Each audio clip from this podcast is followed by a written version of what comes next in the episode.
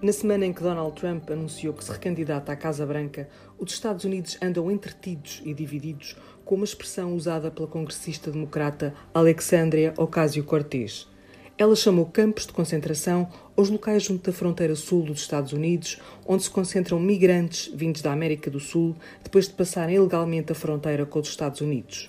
Entre eles, crianças separadas dos pais. Os pais são detidos, elas ficam à guarda das autoridades americanas. A expressão campos de concentração, usada para classificar esses lugares, incomodou muita gente, sobretudo republicanos, sobretudo alguns membros da comunidade judaica que se indignaram com a comparação entre o que se passa na fronteira sul do país com o que aconteceu na Alemanha nazi.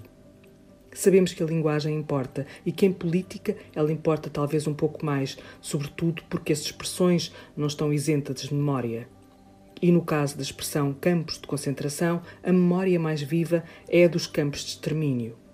Mas a história também nos conta que antes disso já existiam campos de concentração, muito tempo antes disso, por exemplo na África do Sul durante a Guerra dos Boers, ou mesmo campos americanos durante a independência das Filipinas, como lembrava o jornal político.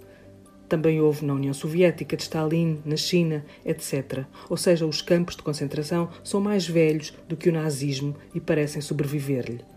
O facto é que, depois de usar tal expressão associada aos campos de acolhimento de migrantes no sul do seu país, Ocasio-Cortez já foi convidada a pedir desculpas às vítimas do Holocausto e também a visitar Auschwitz para saber o que é um verdadeiro campo de concentração.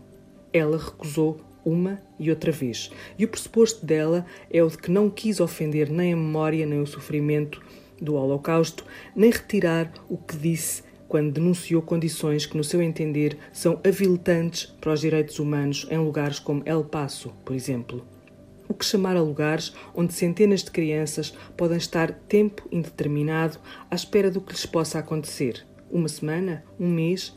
Talvez haja uma expressão melhor do que aquela usada por Cortés para nomear esses lugares. Lugares como aquele que ainda ontem o New York Times descrevia numa notícia.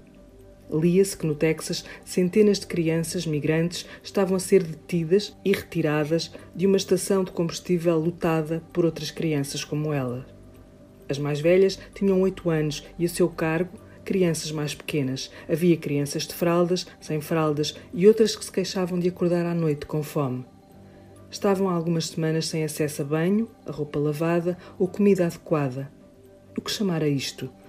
Voltamos à memória. Falar hoje em campos de concentração ainda não está dissociado da ideia de campos de extermínio.